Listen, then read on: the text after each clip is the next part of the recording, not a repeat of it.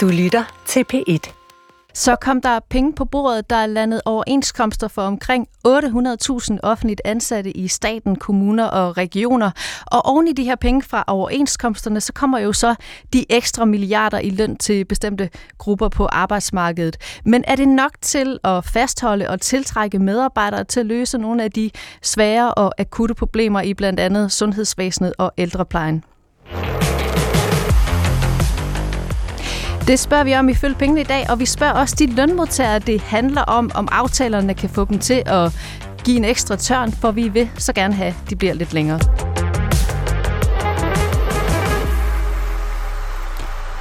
Velkommen til Følg Pengene. Jeg hedder Katrine Aargaard Ejlsø, og øh, jeg skal lige sige, at øh, vi også i dag øh, i programmet kommer til at løfte sløret for, hvor meget sygeplejersker kommer til at, at stige i løn. Det har jo været meget debatteret over de seneste par år, men altså, vi prøver at, at samle op på overenskomstforhandlingerne. De store forlig i staten, kommunerne og regionerne er som sagt faldet på plads. Og lad os lige høre et klip med, hvordan det lød, da de her øh, aftaler blev præsenteret. Det er en overenskomst, som blandt andet øh, giver nogle meget pæne øh, lønforholdelser. Som både med den økonomiske del og med de øvrige elementer øh, sætter nogle meget tydelige aftryk for, hvordan det vil være at være på en statslig attraktiv arbejdsplads. Det har været 100 gode timer, om end man måske godt kan mærke dem i kroppen nu. Øh, jeg kan mærke dem også på stemmen. Rammen blev 8,8. Det betyder, at kommaet sidder på den forkerte side i forhold til, hvad vi gerne havde ville. Men det vidste vi, inden vi gik ind i rummet. Vi er endt med øh, en ramme på 8,8 procent over de øh, to år. Vi sikrer dermed de regionalt øh, ansatte en ganske pæn lønstigning. Ikke nok med, at vi har en øh, ramme på 8,8 procent. Vi har også sikret, at vi denne gang har en meget tidlig udbetalingsprofil. Og øh, en af de stemmer, vi hørte her, så, og jeg vil godt tillade mig at sige, en af de trætte stemmer, vi hørte, det var din, Michael Siler. Du er øh, chefforhandler, eller var chefforhandler øh, for, for KL ved overenskomstforhandlingerne. Velkommen til. Jamen tak skal du have. Og jeg kan huske, øh, da øh, der blev udvekslet krav i KL-huset, der sagde Mona Strib øh, specifikt, at I vil undgå for mange døgner, og I skulle ikke øh, være unge med de unge. Men, øh, men det gik jo så lidt anderledes. Har du fået sovet ud nu? Ja, jeg har, jeg har heldigvis, i min kommune har vi vinterferie i uge 8, så jeg har haft øh, ferie her i sidste uge, og det har hjulpet rigtig meget. Stemmen er ikke helt på plads endnu, for det viser sig, at jeg faktisk fik samlet en ærelsvirus op der under forhandlingerne, men øh, jeg håber, jeg kan komme igennem her uden, øh, uden at hoste for meget. Det er godt at høre. Øh, Louise Mønster, du er sygeplejerske og tillidsrepræsentant på Rigshospitalet. Velkommen til dig Tak skal du Og også velkommen til dig, Nana Vestli Hansen. Du er arbejdsmarkedsforsker ved Københavns Universitet og har jo også fulgt forhandlingerne til. Tak. I programmet i dag, der skal vi ind på nogle øh, helt konkrete eksempler på, hvad der kommer på, eller øh, hvad der kommer ekstra på lønskontoen for forskellige typer af medarbejdere. Og vi skal snakke om, om det er nok, altså både til at fastholde medarbejdere og få flere øh, til, og, og også for dem, der så er derude til at tage en ekstra tørn. Og så skal vi også runde noget af det, som de offentligt ansatte ikke fik, som de brændende ønsker sig, nemlig en øh, fritvalgskonto. Jeg spørger øh, dig, Michael Siler, senere, hvorfor du ikke vil give medarbejderne den frihed, som øh, de har ude på det private arbejdsmarked.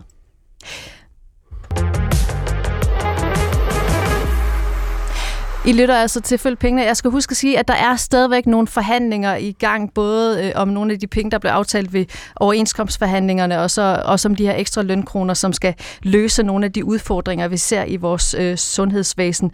Men vi starter med den helt store kugleramme, som det blev til en økonomisk ramme på 8,8 procent.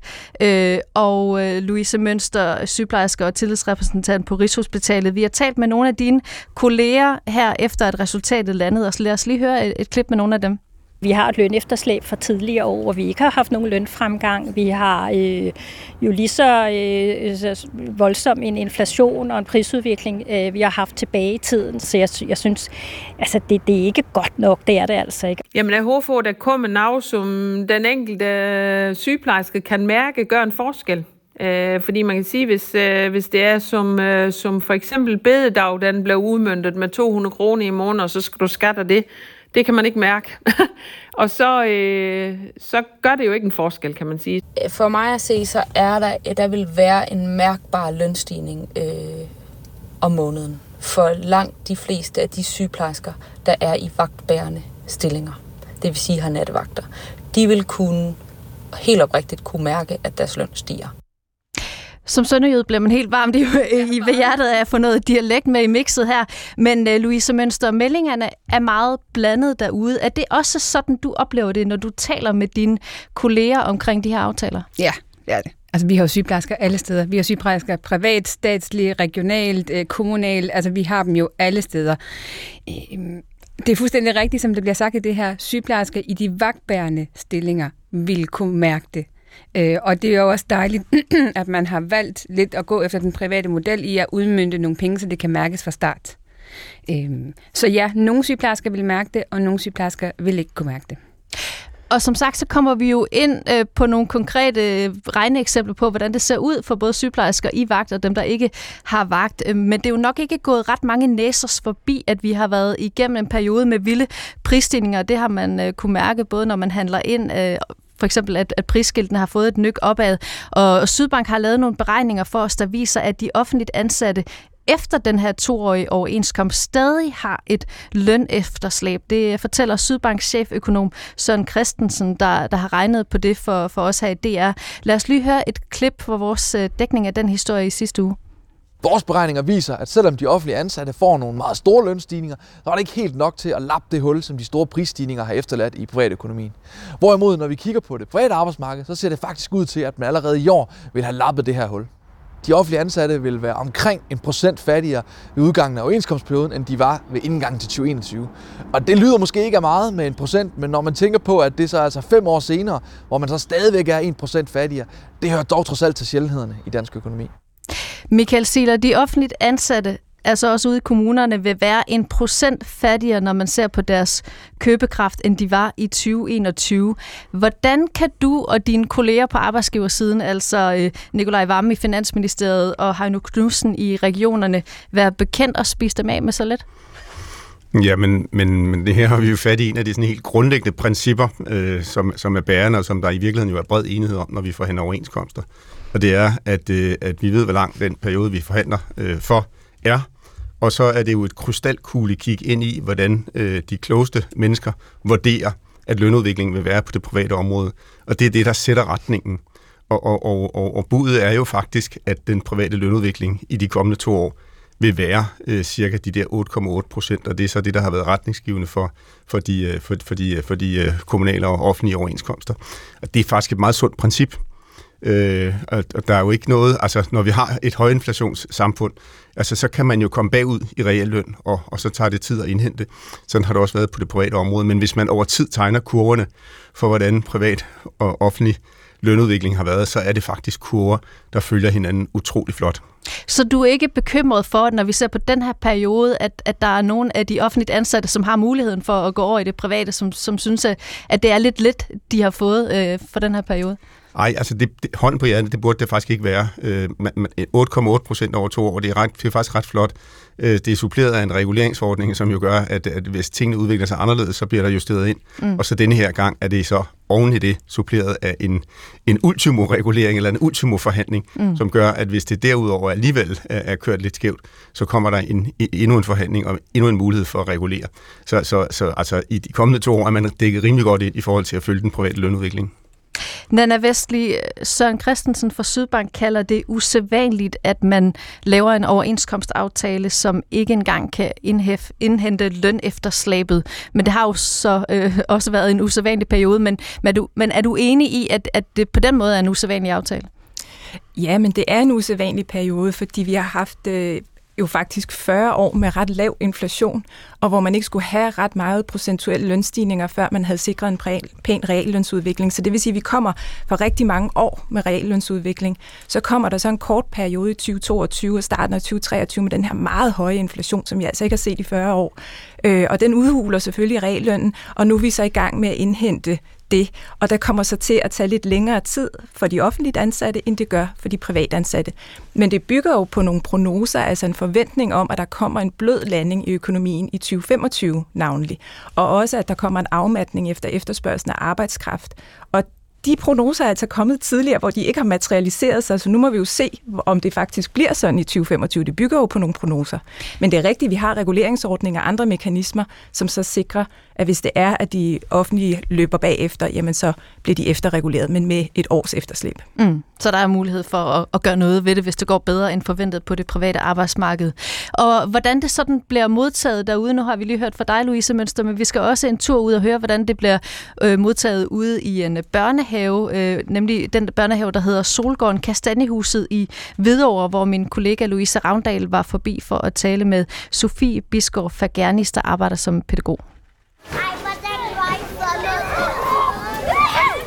Sofie, vi er jo øh, bevæget os ud i solen og ud her på øh, legepladsen blandt børnene.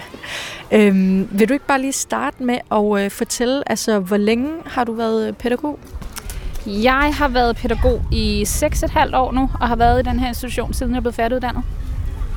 Og hvad er det, du godt kan lide ved det fag?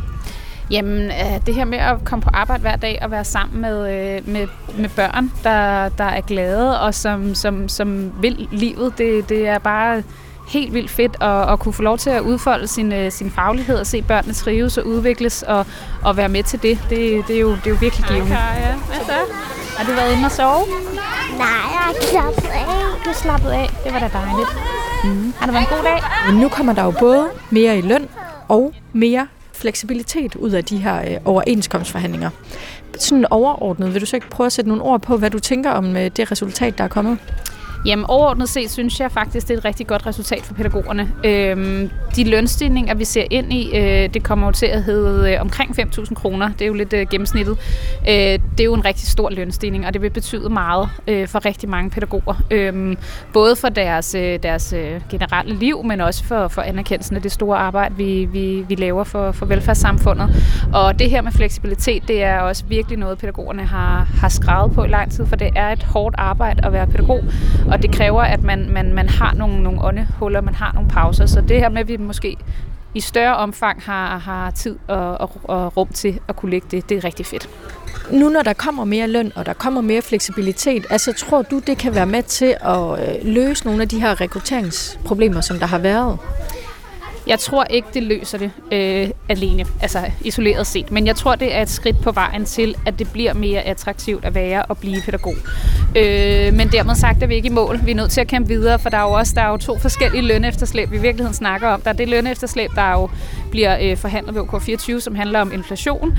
Øh, men så er der jo også det lønefterslæb, der hedder, at øh, vores uddannelse sakker gevaldigt bagud i forhold til andre uddannelser med samme uddannelsesniveau. Der ligger vi jo øh, 4.000 kroner bagud i forhold til andre, i gennemsnit i hvert fald. Øhm, og det er jo altså også en af de ting, der har gjort, at unge har fravalgt øh, faget simpelthen. Så, så det er et skridt på vejen, at vi nu stiger i løn. Hvor stor vil sådan en øh, stigning på 5.000 kroner betyde for dig, altså privat? Det vil betyde, at vi får lidt mere ro på derhjemme, fordi at i, i lang tid øh, har det jo været svært at få tingene til at hænge sammen, men øh, min løn er jo ikke særlig høj, øh, og man har jo rigtig mange udgifter, når man er en børnefamilie også, så vi har kunnet mærke i lang tid, at, at pengene jo ikke rækker lige så langt, som de har gjort før.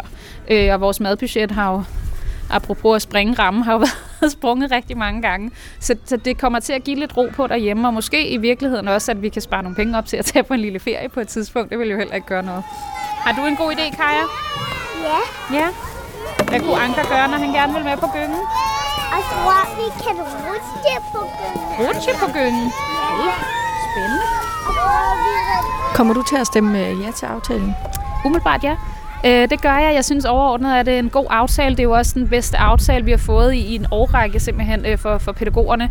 Men vi er jo også i den heldige situation, at vi har trepartsmidlerne med, som gør, at, at vores ramme den er, den, er, den er større end de andres. Vi er jo oppe på 13 procent. Øhm, så jeg synes jo, det er en rigtig, rigtig god aftale. Men jeg kan også mærke, at øh, nu især når det er jo kommet ud med den her nyhed om, at, øh, at vi måske ikke helt stiger så meget, som vi burde i forhold til inflation og sådan noget, så er der jo nogle regnestykker, jeg rigtig gerne lige vil dykke videre ned i, øh, inden jeg bare har armene op over hovedet og, og løber derudad. Fordi hvis, vi, hvis de lønmidler, vi har fået i treparten, som jo rent faktisk skulle gå til øh, pædagogernes løn efterslæb, ender med at blive udhulet af det efterslæb, vi har på inflationen, så synes jeg, det er jo rigtig bekymrende. Og jeg håber, at øh, hvis det sker, at vores løn bliver endnu mere udhulet, at der er nogle beslutningstagere, der handler. Øhm, og det er jo også en af de ting, jeg synes, at OK24-aftalen øh, har, som er godt. Det er det her med, at der er aftalt en ekstra forhandling i 25. Michael Siller, nu hører vi her en pædagog, der øh, tydeligvis er, er glad for sit arbejde, og også sådan overordnet øh, glad for overenskomsten. Hun er lidt bekymret for, om, om øh, de ekstra treparts penge, der kommer, bliver udhulet af den, det efterslæb, der er på grund af inflation, men overordnet så er hun glad. Hvor mange ekstra af hendes slags tror du, du får ude i børnehaverne på baggrund af den her aftale? Ah, det, er jo, det er jo svært at sætte, sætte tal på, men, men jeg er helt sikker på, at det betyder noget, øh, fordi det er en god aftale, og, og her øh, jo specifikt også fordi, at, at ud over øh, de der 8,8 procent, øh, som, som, som alle får i, i gennemsnit, at der så ligger trepartsmidlerne. Og det er jo øh, det, er jo det der øh, jo er det gode faktisk ved den måde, vi, vi, øh, vi aftalt, aftalte trepart på, at, at undskyld udtrykket, det ikke blev til et retfærdighedsprojekt, men det blev til et rekrutteringsprojekt. Altså vi kiggede på, hvad er det for grupper, vi har sværest ved at rekruttere, øh, og så er det dem, der får noget ekstra, øh, fordi at det jo betyder noget, trods alt, hvad, hvad, hvad, hvad, hvad lønnen er. Så, så, så det tror jeg har en betydning, men det løser ikke alle problemer, fordi øh, med minimumsnormeringer og så videre, jamen, så har vi altså også på det pædagogiske område jo øh, fået skabt en situation, hvor, hvor, der, hvor der ikke er nok, øh, så, så vi har brug for at arbejde på, på, på alle strenge for at gøre, gøre faget attraktivt. Ja, fordi det blev jo netop, øh, det gik fra at være sådan en, en lønstrukturkomité øh, år tilbage, som ligesom skulle se på øh, hierarki mellem de ansatte på offentlige arbejdsmarked, om der var nogle, nogle problemer på grund af nogle øh, historiske ting, og så, så kom det ind til, kom til at handle om rekruttering, da de her ekstra lønkroner skulle deles ud. Øh, skal jeg forstå det sådan, at du er ret tilfreds over den drejning, det tog? Ja, det er sådan set, fordi, øh, fordi øh, der, der findes jo ikke nogen øh, eksakt retfærdighed. Det kan man jo diskutere i en uendelighed. Men, men det, der findes, det er jo øh, den virkelighed, vi møder derude. Hvor har vi nemt ved at rekruttere, eller relativt nemt, vi har jo svært ved at rekruttere alle steder, men, men hvor, hvor er det sværest, og hvor er det øh, øh knap så slemt.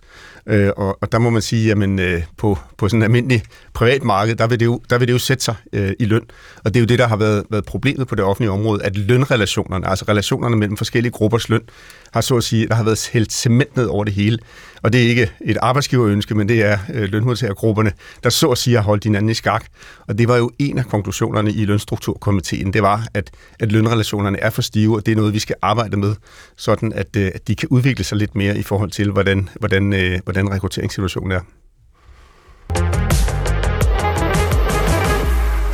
Du lytter til Følg Pengene. Vi taler om overenskomster for, hvor meget skal der til for at holde på medarbejderne i den offentlige sektor. Og det, vi skal tale om nu, det er de her ekstra lønkroner til bestemte grupper, og også om det vil have en effekt i forhold til at få medarbejderne til at bruge flere af deres vågne timer øh, på for eksempel at tage vagter om, øh, om aftenen og i weekenderne. Og nu øh, skal I slå ørerne ud, for nu får vi ligesom nogle tal på bordet. Øh, BUPL, altså pædagogernes farforbund, har regnet sig frem til, hvad deres medlemmer får ekstra på lønkontoen, når man lægger pengene fra overenskomsten, og så de her ekstra lønkroner fra treparten sammen. Øh, og der, hvis man tager en pædagog, der har 10 års erfaring og arbejder fuld tid, så får den her pædagog en samlet lønforhøjelse på 4.960 kroner og kommer op og tjener øh, 45.160 kroner til efteråret 2026, når det hele er indfaset. Øh, vi skal lige en tur i børnehaven igen og høre, hvordan det regnestykke blev modtaget ud hos Sofie Biskov Fagerni, som i dag arbejder på deltid. Nej, eller ja, det må bestemme det. Okay, så går jeg med over til Hjalte, og så kan vi lige snakke med ham.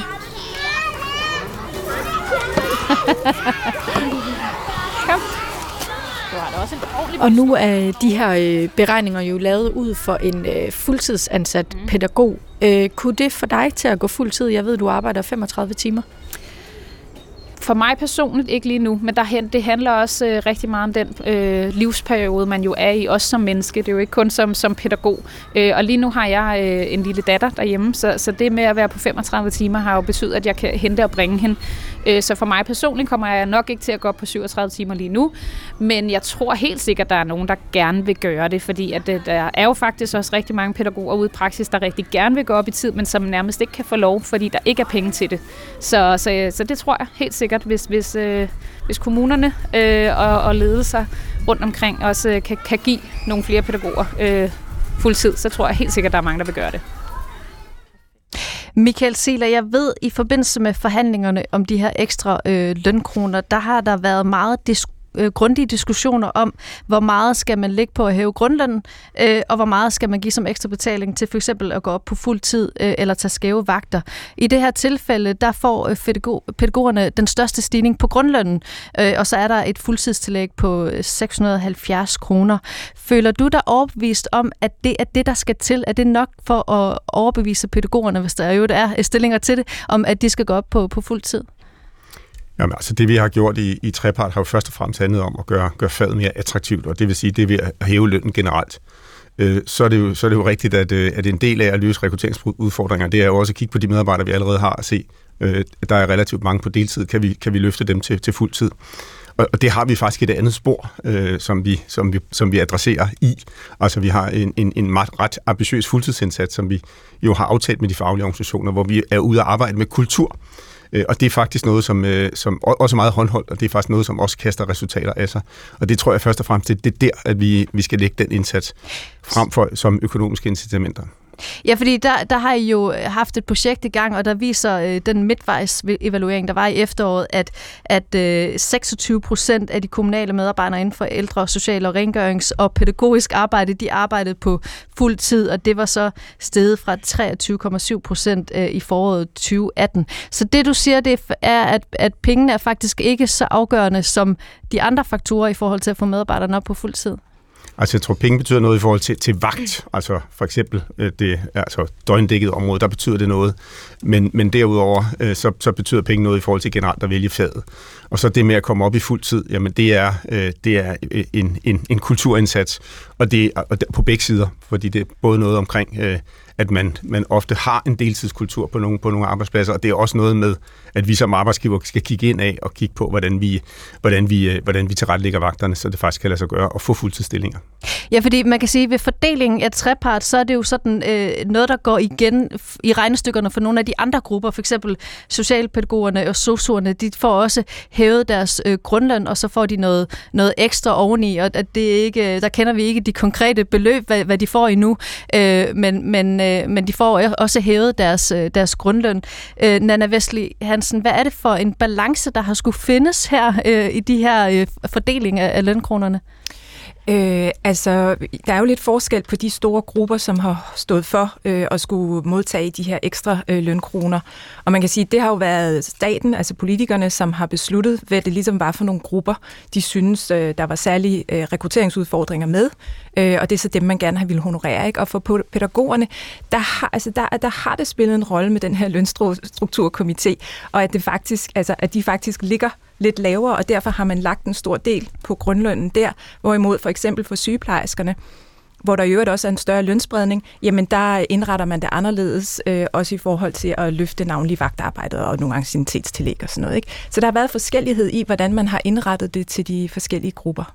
Men, men kan der være en, en bekymring for, at hvis man hæver grundlønnen øhm, relativt meget, at der så vil være nogle øh, lønmodtagere, som tænker, at nu har jeg både fået noget fra generel lønstigning for overenskomsten, og jeg har fået hævet min grundløn, så er der egentlig ikke øh, det, den store ræson i for mig øh, at, at gå op på fuld tid for lige at få det ekstra, fordi jeg har faktisk fået øh, en del på de andre parametre.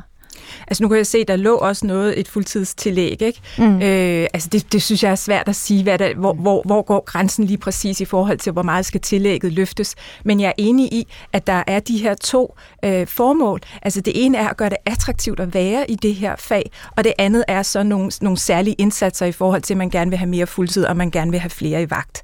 Øh, men i forhold til det her med, at man gerne vil have flere ind i faget, der pålægger der jo altså også et rigtig stort ansvar her efterfølgende på begge parter, både arbejdsgiver og også lønmodtagers side, i forhold til at tale de her fag lidt op.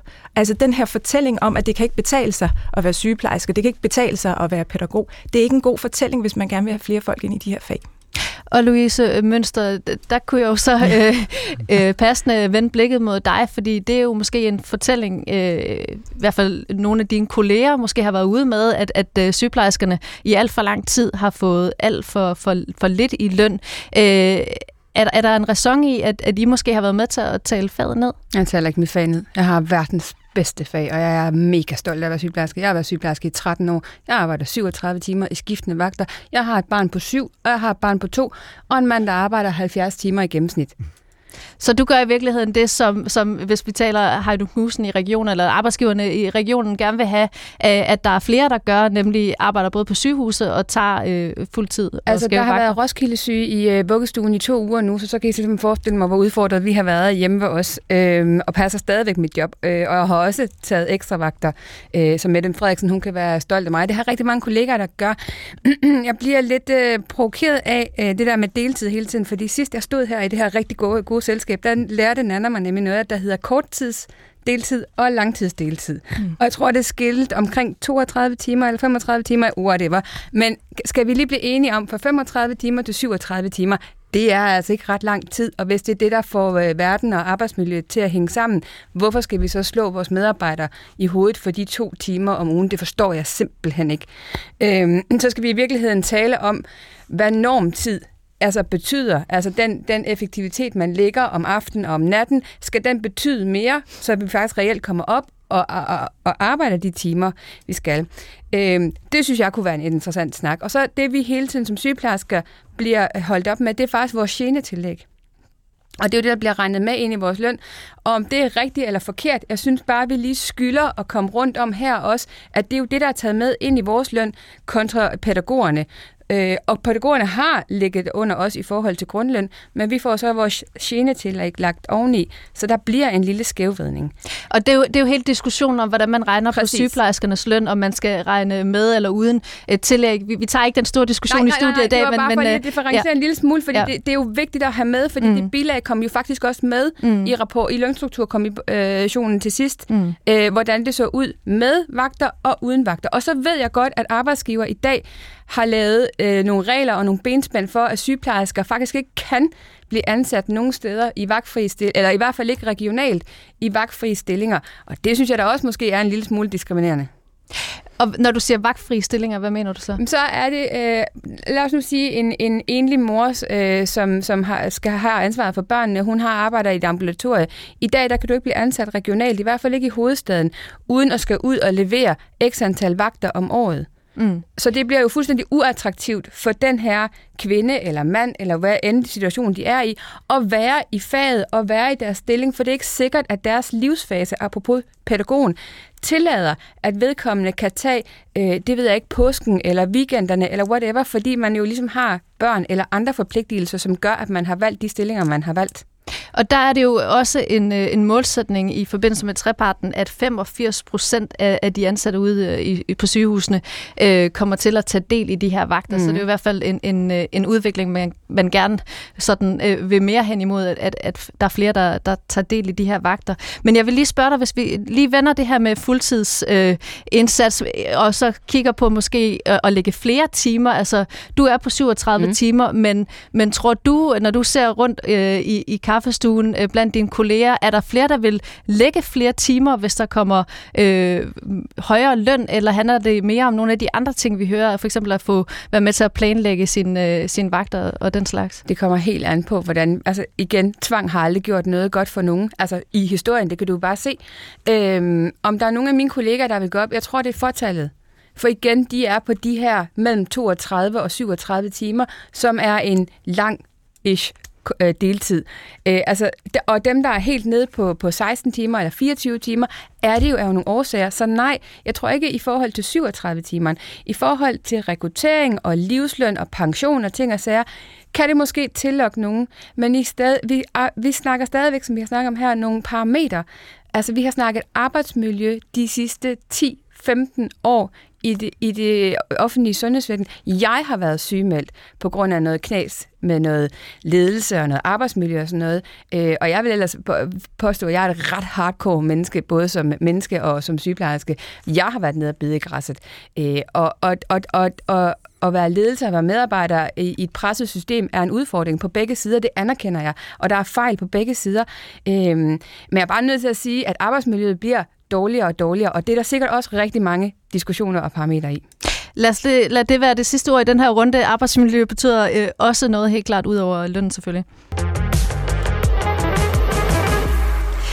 Du lytter til Følg Pengene, og øh, her om 10 minutters tid, så kommer vi, vi mere ned i regnestykkerne for sygeplejerskerne, fordi der kan vi fortælle lidt om, øh, hvad det helt konkret betyder ekstra i lønposen for jeres sygeplejersker. Vi bliver nødt til at time det med det doorstep, øh, der er planlagt ud hos danske regioner. Men så lad os tale om noget af det, som medarbejderne ikke fik ved den her overenskomst. Noget, som du ikke var parat til at give dem, Michael Seler, nemlig en fritvalgskonto. Sådan en har man på det private arbejdsmarked, og den er faktisk vokset her ved den seneste overenskomst i 2023. Og det betyder meget groft, fordi der er nogle begrænsninger, at man kan tage øh, noget af sin løn og konvertere den øh, til frihed. Michael Siler, inden vi når til, øh, hvorfor du og din arbejdsgiver i staten og regionerne er meget tøvende med at hoppe ud i sådan en ordning, så kunne jeg godt tænke mig at spille endnu et klip. Det er Ulla Gram, der er afdelingsformand i FOA Skanderborg Silkeborg, der blandt andet repræsenterer sociomedarbejdere. Hun ser meget godt i de her overenskomstaftaler, men er alligevel ikke helt tilfreds. Ja, jeg tror faktisk, det her det er et, et, øh, skridt på vejen til øh, den anerkendelse, som mange af vores faggrupper har bedt om at få. Øh, vi har, jeg synes i alt for mange år, vi har hørt arbejdsgiverne sige, at øh, anerkendelse, det var ikke løn, men det er også løn. Og det her det er jo et skridt på vejen til at få den der anerkendelse, man synes, øh, man fortjener, øh, når man arbejder ude i de store velfærdsområder. Du kalder det et skridt på vejen. Hvis du siger, der er, at 10 skridt hen til der, hvor, hvor problemerne er, er løst omkring rekruttering. Hvor mange skridt har man så taget med den her aftale? Jamen, så ligger jeg mig imellem noget, der hedder 4-5 stykker. Altså det her, det er, det er en af elementerne til det. Øh, det er løn, og, og løn er noget anerkendelse, og det er et skridt på vejen. Det er jo også for, at nogen, altså unge, der ikke har valgt uddannelse endnu, kan se, at det her, det er, det er en mulighed, og det kan man faktisk også godt opbære en god løn på. Når du taler med, øh, ja, det er jo så særligt sosuer, vi taler om her, øhm, i forhold til rekrutteringsproblemerne. Hvad, hvad er det så, de efterlyser derude? Er det, er det løn alene, eller hvad, hvad vil de gerne have? Der er to elementer. Der er dem, der siger løn, løn, løn, hvor det er det vigtigste. Øh, hvor det er også, øh, som øh, treparts har fået med ind i det, altså det der med, at man får noget mere, når man arbejder på skæve tider, fordi man jo er i, i øh, 24-7, 365 dage om året øh, i drift. Øh, det, det er den ene gruppe af medlemmer, jeg hører. Det, der, for dem er det vigtigt med, med løn og nogle gode øh, betingelser på det. Og så er der den anden, hvor øh, det med at have nogle valgmuligheder. Øh, valgmuligheder for at have fri, øh, og det kan jo være i starten, når man er ung og man har børn, der har man brug for nogle øh, fleksibilitet i forhold til frihed. Og så øh, er man sådan i midtergrupper, der, der dem, hører ikke så meget sådan, hvad deres ønsker sådan konkret på det der med fleksibiliteten er, men så har vi dem, der kommer senere i livet, det er jo dem, der bliver bedsteforældre, som også har et stort øh, ønske om, at der har de en vis form for fleksibilitet, fordi så opstår det her behov jo for at være en del af ens børnebørns liv. Så, så det er faktisk de to elementer, vi, vi har hørt stærkest blive talesat. Det er det her med løn, og fleksibilitet i forhold til frihed, øh, og kunne være med til selv at bestemme, hvornår man skal have den frihed. Og det sagde Ulla Gram til min kollega Jakob Slyngborg Trolle. Michael Siler, løn er meget godt, men fleksibilitet og mulighed for at holde fri er altså også vigtigt, både når man øh, selv har børn og også øh, for eksempel når man får børnebørn. Hvorfor må de ansatte i kommunerne ikke få sådan en øh, fritvalgskonto, som giver mulighed for at bytte noget løn til frihed? Øh, jeg vil starte med at understrege, at vi faktisk på, på det kommunale område jo har mange fritvalgselementer. Vi har bare, vi har bare øh, konstrueret dem på en anden måde. Og, og, nu, og nu er det så kommet med den her fritvalgskonto på det private område. Og, og når vi er lidt øh, forsigtige øh, på, på, som kommunale arbejdsgiver, så er det, så er det fordi, vi, øh, vi, vi, vi så at sige er rigtig bekymrede for at skyde os selv i foden i forhold til at lave ordninger, som, som suger arbejdskraft øh, ud af det kommunale arbejdsmarked. Det er det, vi er bekymret for. Mm. Og, og det er derfor, vi opererer med et, med et begreb, der hedder guldvægten. Og det er den øh, meget fine kalibrerede vægt, hvor vi vejer tiltag op i forhold til, om de giver mere arbejdskraft eller mindre arbejdskraft. Ja, det var en metafor, der var ja, meget ja. brugt på pressemødet, og, ja, og, og ja, snakke ja. om, at du måske har en anden øh, guldvægt, øh, end Mona Strib har. Ja, ja. Øh, men kan det ikke også være et trækplaster at have sådan en fritvalgskonto? Jo, og det, det er lige præcis der, øh, at, at humlen ligger begravet. Ikke? Fordi øh, hvis man taler om et, et, et konkret tiltag, så, så kan man jo håbe på, at det gør faget mere attraktivt, og der kommer flere til. Samtidig med, at der også er en anden effekt, hvor vi ved, at, at, at så er der flere, der vil vælge frihed, og dermed øh, reducere øh, øh, øh, øh så at sige, arbejdskraftudbuddet. Og spørgsmålet er, hvordan de to effekter er i forhold til hinanden. Hvis det samlet set skaber mindre arbejdskraft, øh, udbud, så får vi sværere ved at levere den service til borgeren, som vi gerne vil. Øh, så, så derfor er vi mere forsigtige, og det er faktisk derfor, vi har aftalt med de faglige organisationer, at vi vil gerne kigge ind i det her, men vi vil ikke gøre det sådan få uger op til indgåelsen af en overenskomst. Det kræver en meget dybtegående analyse, og den har vi faktisk aftalt, at den prøver vi at lave i de kommende to år, og så, så ser vi, om vi kan blive klogere og mere trygge ved at gå den vej, eller, eller, eller om vi eventuelt ikke skal gå den vej. Ja, I har aftalt, nu skal der laves nogle analyser, så må man se, om der bliver skudt et bud på en, en fritvalgskonto ind til en overenskomstforhandling i 2026. Øh, Louise Mønster, nu stod du og markerede, så det mm. virker som om, at, at, øh, at du, jeg ved ikke, om I har et stort ønske om en fritvalgskonto. Jeg, ved, jeg, altså, jeg tror helt klart, det er et, øh, et, et greb til at gøre et fag attraktivt, uanset om hvad, hvem man er og hvor man er. Det, det virker jo på det private område, det virker på statslige, og især hvis man er bedsteforældre og så i forskellige livsfaser. Ja, det er bare virkelig sjovt at stå og høre Michael, fordi han er jo virkelig, virkelig arbejdsgiver der, og jeg står som, som organisationsrepræsentant, men også privat og tænker, okay, jeg arbejder i vagter, jeg arbejder i rådighedsvagter, jeg optjener afspacering. Og lige nu er min afspacering jo bundet således, at den er tvunget udbetalt hver tredje måned. Jeg får cirka, eller meget sjældent, mulighed for at afholde den her optjente frihed, jeg i forvejen ligger inden, inden for mit arbejde. Så, så, så, så, Men er det ikke det, du så får nu med den opsparingskonto? Det er jo ikke sikkert, at jeg vil det. Det er jo faktisk det, der er min bekymring. Det er jo faktisk, får vi reelt mulighed i det offentlige, når vi skal passe borgerne, når vi skal være fremme, når vi skal op i tid osv., mulighed for at afholde det her. Og er det pengene værd? Så du er nervøs for den situation, at der ikke kommer nok sygeplejersker til at dække ind for dem, der så gerne vil holde fri? Ja. Er det sådan, jeg skal forstå det? Det er sådan, du skal forstå det. Altså får vi overhovedet mulighed for at bruge en fritvalgsordning i det offentlige? Og er det offentlige overhovedet øh, skruet sammen til, at vi kan have sådan en? Både for, for arbejdsgiver, men også til gavn for medarbejdere. For ellers giver det ikke mening, så skal vi skrue på nogle andre ting og bruge pengene klogere. Nana Wesley Hansen, jeg ved, at du øh, mener, at det ikke er lige så simpelt at lave en fritvalgskonto på det offentlige mm. arbejdsmarked som øh, hos de private. Hvad er det forskellen er her? Øh, altså fritvalgskontoen på, på det private arbejdsmarked er jo nogle lønmidler, som, øh, som man har til rådighed, hvor man kan købe sig blandt andet til seniordage, hvis ellers man er i, i senior, har seniorrettigheder. Øh, og der kan man faktisk købe sig helt op til 15 seniordage, hvis man er en gennemsnitlig industrimedarbejder. I dag har man øh, på det kommunale og regionale område ret til noget, der svarer til to seniordage eller sådan et eller andet om året. Jeg kan ikke huske de præcise ordninger, men det er noget i den stil. Så man siger, det vil jo være væsentligt mere.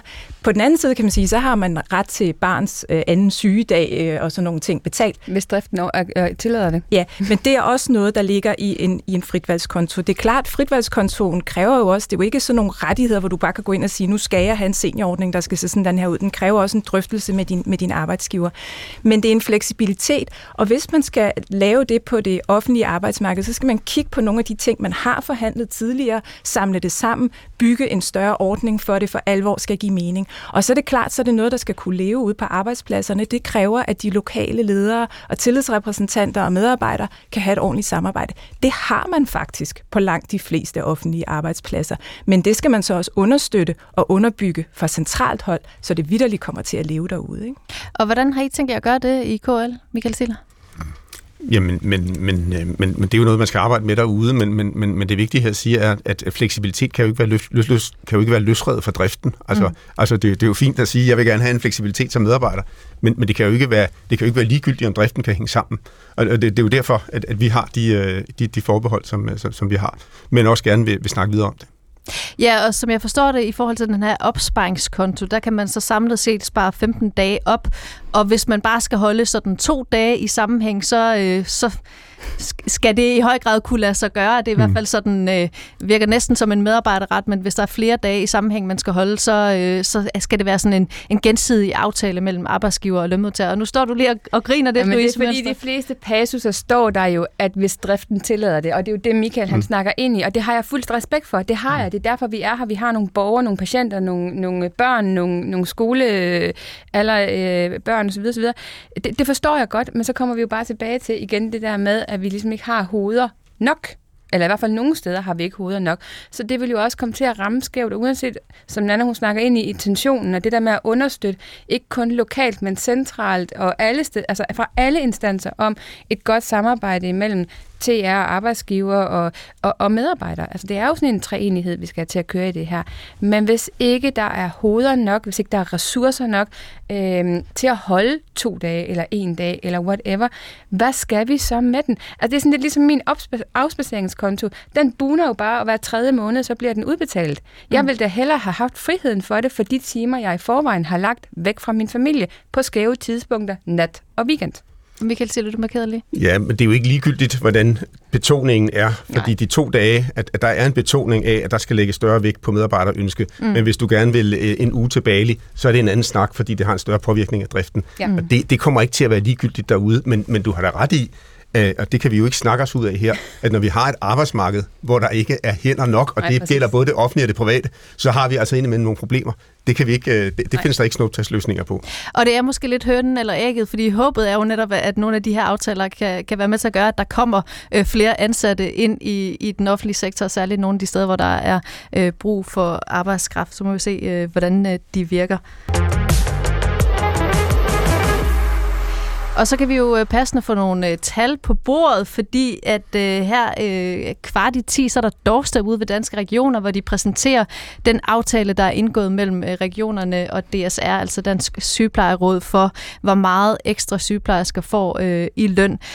Og der har jeg nogle tal med, der viser, at en sygeplejerske, som, øh, som ikke tager skæve vagter, får en, øh, en samlet lønstigning på 4.400 kroner om måneden. Der er øh, cirka halvdelen, der er fra overenskomstmidlerne, og, og cirka halvdelen, der er fra, fra treparten. Og en sygeplejerske, der tager vagter, altså cirka 300 timer om året, får noget mere samlet set en lønstigning på 6.200 kroner, øh, hvoraf de 3.700 kroner er fra øh, trepartsmidlerne. Og det er jo så fordi, at man belønner det med at, at tage skæve vagter i weekender og, øh, og hvad hedder det, om aftenen. Louise Mønster, der blev nævnt på et tidspunkt under øh, den her voldsomme konflikt øh, blandt jeres sygeplejersker, at en lønstigning på 5.000 kroner ville være passende. Det var aldrig noget, der sådan blev sagt øh, som mål fra DSR, men, men det var ligesom øh, det tal, der blev nævnt. Så 6.200 kroner, er I så ikke øh, tilfredse? Altså, du kan få sådan en to-del svar, fordi jeg er her jo både som privat, og så er jeg jo også som, som, som tillidsvalgt. Altså, jeg vil jo nok ryge over i den der 6.200, og jeg har jo ikke kigget på tallene, fordi de er jo ikke blevet offentliggjort. Der er jo doorstep nu, så jeg har jo heller ikke, jeg har kun lige fået de tal, I har fået her. Så med forbehold, masser af forbehold. Det vil da betyde noget i min private økonomi. Selvfølgelig vil det det. Det vil øh, gøre, at øh, rengøringskonen, hun i hvert fald bliver geninstalleret hjemme ved os, øh, for at vi får verden til at... Nå, men det er jo det eneste tid, man reelt kan købe sig til med ja. penge. Øhm, om det er nok, og så er der jo, øh, som pædagogen hun snakker om, det her med, med lønefterslæb i forhold til inflation, og lønefterslæb i forhold til den kønnede øh, debat, og så den med, med, med lige øh, uddannelse for lige penge. Øh, så der er mange veje i det, men ja, det er da mærkbart. Jeg vil da være en idiot at stå og sige her, at det ikke vil kunne mærkes enten 4.000 eller 6.000, men det er med det forbehold i, at det, er det jeres tal. Jeg ja, har jo det, ikke... det, er, det er tal for danske regioner, øh, ja, præcis. Vil, vil jeg gerne øh, skynde ja, mig at sige. Øh... Og, og jeg ved jo ikke lige, der står nok godt nok her med en, fire, med, en, en øh, sygeplejerske med fire år, men, men hvad er 300 timers vagter, og hvad er uden vagter? Fordi i regionerne er der jo ikke noget, der hedder en sygeplejerske uden vagter længere. Øh, det må man jo ikke. Man må ikke ansætte sygeplejersker uden vagter. Men, men det er vel så et regneeksempel, hvis man, hvis man ikke har nogen vagter, så, så, så stiger man de der 4.400 men jeg, men jeg ved ikke, hvad pengene dækker over, så mm. det vil være svært. Men, men, men uanset hvad... Der er nogle så, forbehold. Der er nogle forbehold, men uanset hvad, så det her spænd mellem 4 og 6.000 vil der kunne mærkes på et hver økonomi, hvis man er de sygeplejersker, der bliver tildelt det. Fordi man kan jo også se igennem, når pengene skal udmøntes igennem systemet, så er der jo samtidig nogle faldgrupper, hvor man jo bliver overrasket både glædeligt og skuffet i forhold til, hvem får og hvem får ikke. Sådan var det dengang, vi udmyndte medicinertillægget. Der var der måske nogle afdelingerne, der skulle have på et sammenligneligt hospital, og sammenligneligt på et andet hospital skulle de ikke have. Der, det endte jo også med, at vi også havde vinterpakkepenge, som jo ikke blev udmyndtet af alle mulige forskellige årsager. Så jeg er spændt på udmyndningen, men selvfølgelig personligt, altså kan jeg da godt klappe lidt i mine små hænder, men jeg vil også gerne se, hvad modhagen er. Og I må også have snakket lidt om øh, blandt jeres sygeplejersker, hvad I har håbet på. Altså, tror du, du er jo på, på 37 timer øh, og, og har øh, skæve vagter. Øh, tror du, der er øh, flere af dine kolleger, som sådan vil synes, at det var attraktivt at, at tage skæve vagter øh, med det her udgangspunkt? Det kommer jo an på livsfasen, som, som, vi var, som vi var til. Hvis man er frivillig, er frivillighedens vej, arbejdsmiljø, attraktive arbejdspladser, og så med den her gullerød økonomi, fordi økonomi er jo en gullerød for at rekruttere, men jeg kan ikke svare sorte-hvid, ja eller nej, ligesom Michael heller ikke kunne snakke sort-hvid, om vi fik flere pædagoger. Mm, nej, der, der er mange ubekendte i forhold til, hvor Der er meget ekstra arbejdskraft vi får ud af det her. Men nu har vi i hvert fald nogle tal på bordet, altså 6.200 kroner øh, til en sygeplejerske, som har øh, cirka 300 timers øh, vagt om året. Nana Vestli, hvad tænker du, når du ser det her regnestykke? Øh, jamen, jeg tænker jo, det er en rigtig pæn øh, lønstigning, øh, og det gavner altid, når man får det omregnet til kroner, frem Ja. for de der procenter. Ja. de er så svære at forholde sig til.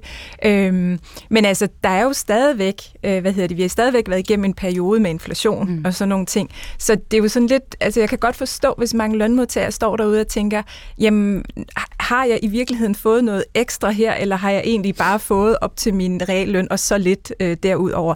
Og der tror jeg bare, vi må sige, at den øvelse, vi har været igennem her med de her trepartsmidler, altså der er jo virkelig lavet meget kraftige signaler om, at det her kun skal ske én gang. Mm. Og det her er jo en forøgelse af lønsummen øh, på det offentlige område, som vi ikke har tidligere har set, øh, og hvor de andre grupper vel at mærke ikke skal betale for de her ekstra penge, som nogle grupper har fået. Mm. Øh, og, og det er jo ret unikt.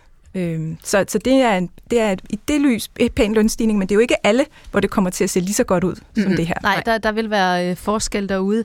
Øh, Heino Knudsen, der er formand for Regionsrådet i Region Sjælland og forhandler ens, overenskomster på vegne af regionerne, øh, mener, at aftalerne kan være med til at løse nogle problemer med at rekruttere sygeplejersker.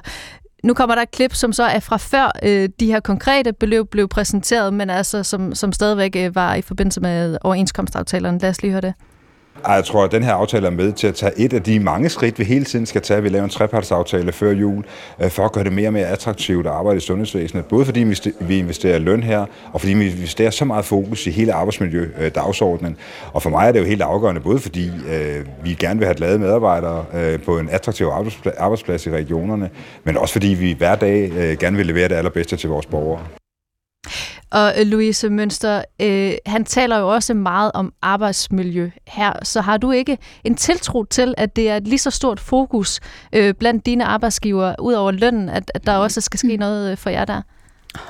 det var et ret stort spørgsmål, for ja. som jeg sagde tidligere, så har vi snakket arbejdsmiljø de sidste 10-15 år, og jeg har været sygeplejerske i 13, og jeg er bare nødt til at sige, at arbejdsmiljøet og den måde, man både er arbejdstager og arbejdsgiver på, øh, er ikke blevet kønnere med tiden. Det er ikke blevet bedre, til trods for, at, at der er måske nogle steder, det er det. Men, men det jeg ser, øh, er, at det ikke er blevet bedre. Man er mere presset på rigtig mange parametre, som gør, at arbejdsmiljøet bliver udfordret.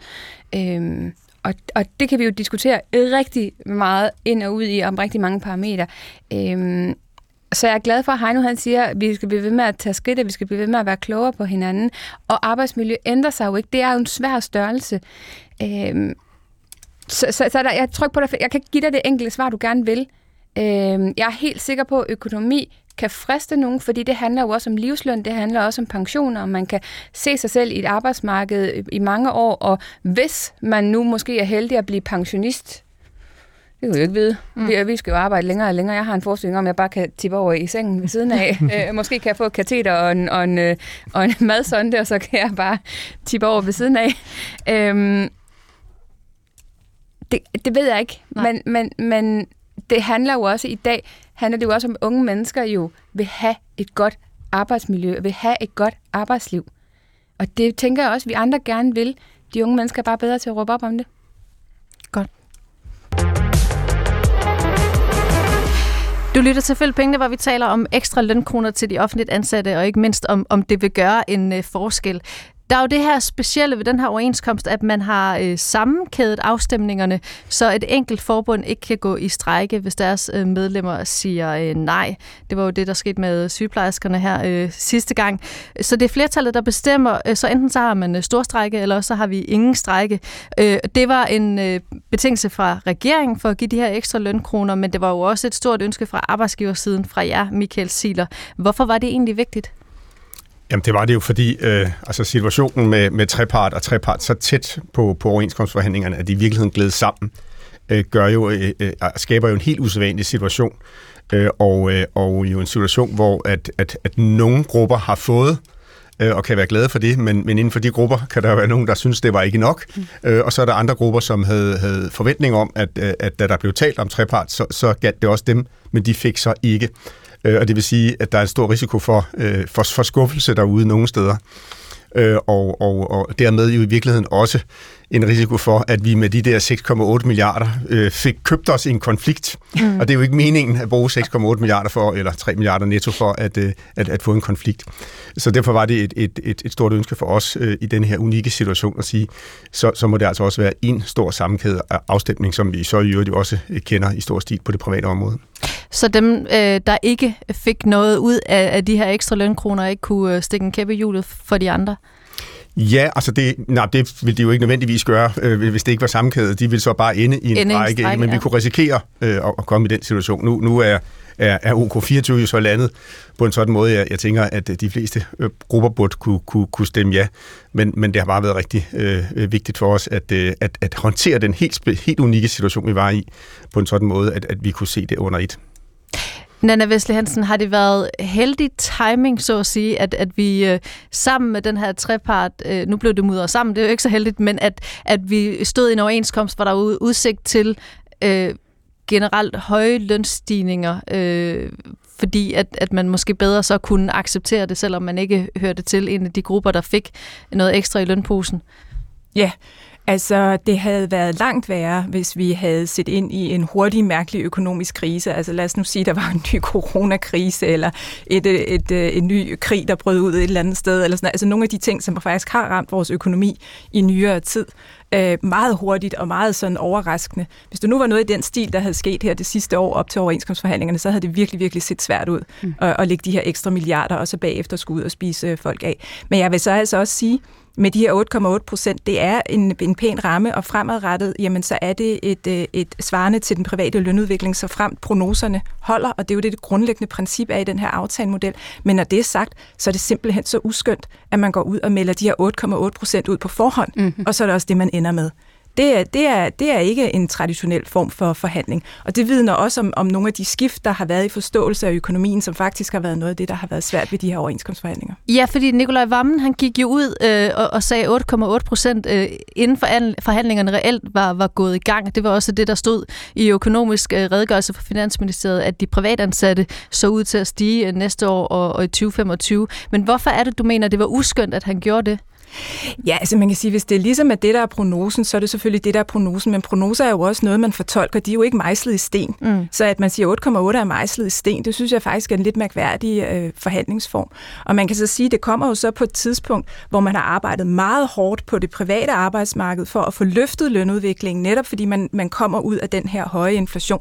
Det er så lykkedes i 2023, og der er jo faktisk en forventning om, at den lønudvikling og de aftaler slår hårdere igennem i 2024, og så lige pludselig så siger vi, whoop, når vi rammer 2025, så får vi altså en, en, så får vi den bløde landing i dansk økonomi og sådan noget. Det er muligt, det kommer til at holde vand. Jeg er ikke økonom, men der er noget meget mærkværdigt i den her forhandlingsform, så jeg kan godt forstå, at man på lønmodtagers side har haft nogle andre forventninger, da man startede de her forhandlinger, og det har simpelthen, det er jo ikke, det er jo ikke særlig smart, at parterne er så ude og lave så klare meldinger, mm. når man går ind til forhandlingsbordet. Så lander man jo her, hvor lønmodtagerne kigger på sig selv og sådan tænker, var det her egentlig en god aftale, eller var det ikke?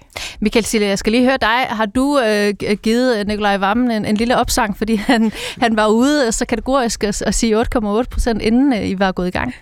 Jeg ved ikke helt, om, om, om magtrelationen mellem os er sådan. Jeg kan give ham en opsang, men, men, men jeg vil da sige, altså, jeg havde ikke tor, jeg havde ikke tor starte en forhandling på den måde, ved at sige, øh, det bliver maks 8,8. Altså, det, det, det giver jo det tror jeg også, det har gjort, at det giver en øh, forhandlingsmæssige problemer efterfølgende. Så jeg havde ikke gjort det. Jeg stussede over, at han gjorde det. Men, men nu gjorde han det, og det kom i mål alligevel. Jeg tænker bare, det har, det har, det har, det har medvirket til, at det, de, sta- de statslige forhandlinger blev længere, end, end det, der var programsat. Der kom det flere døgner på baggrund af det, måske? Ja, det tror jeg. Okay.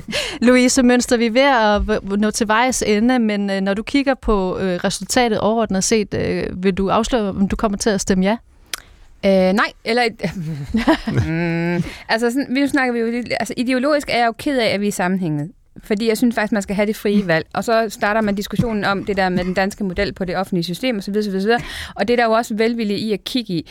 Øhm, når jeg har set tallene, hvad der ligger indenunder, hvad det er for noget, vi skal betale modpart osv., osv., øh, så vil jeg gerne afsløre, hvad jeg stemmer. Jeg er overvejende ja, men jeg vil ikke love det. Okay, jamen øh, den er stadigvæk til debat, så kan jeg høre, øh, det bliver, øh, det får vi jo ikke at vide, men det bliver spændende at se, hvad det samlede afstemningsresultat Og det må I gerne få at vide, vi kommer dertil. Godt. I skal have tak, fordi I var med i Følg Pengene. Michael Siler, øh, formand for KL's øh, løn- og personaleudvalg, Louise Mønster, sygeplejerske og tillidsrepræsentant på Rigshospitalet, og Nana Vesli Hansen, arbejdsmarkedsforsker og lektor for Københavns Universitet.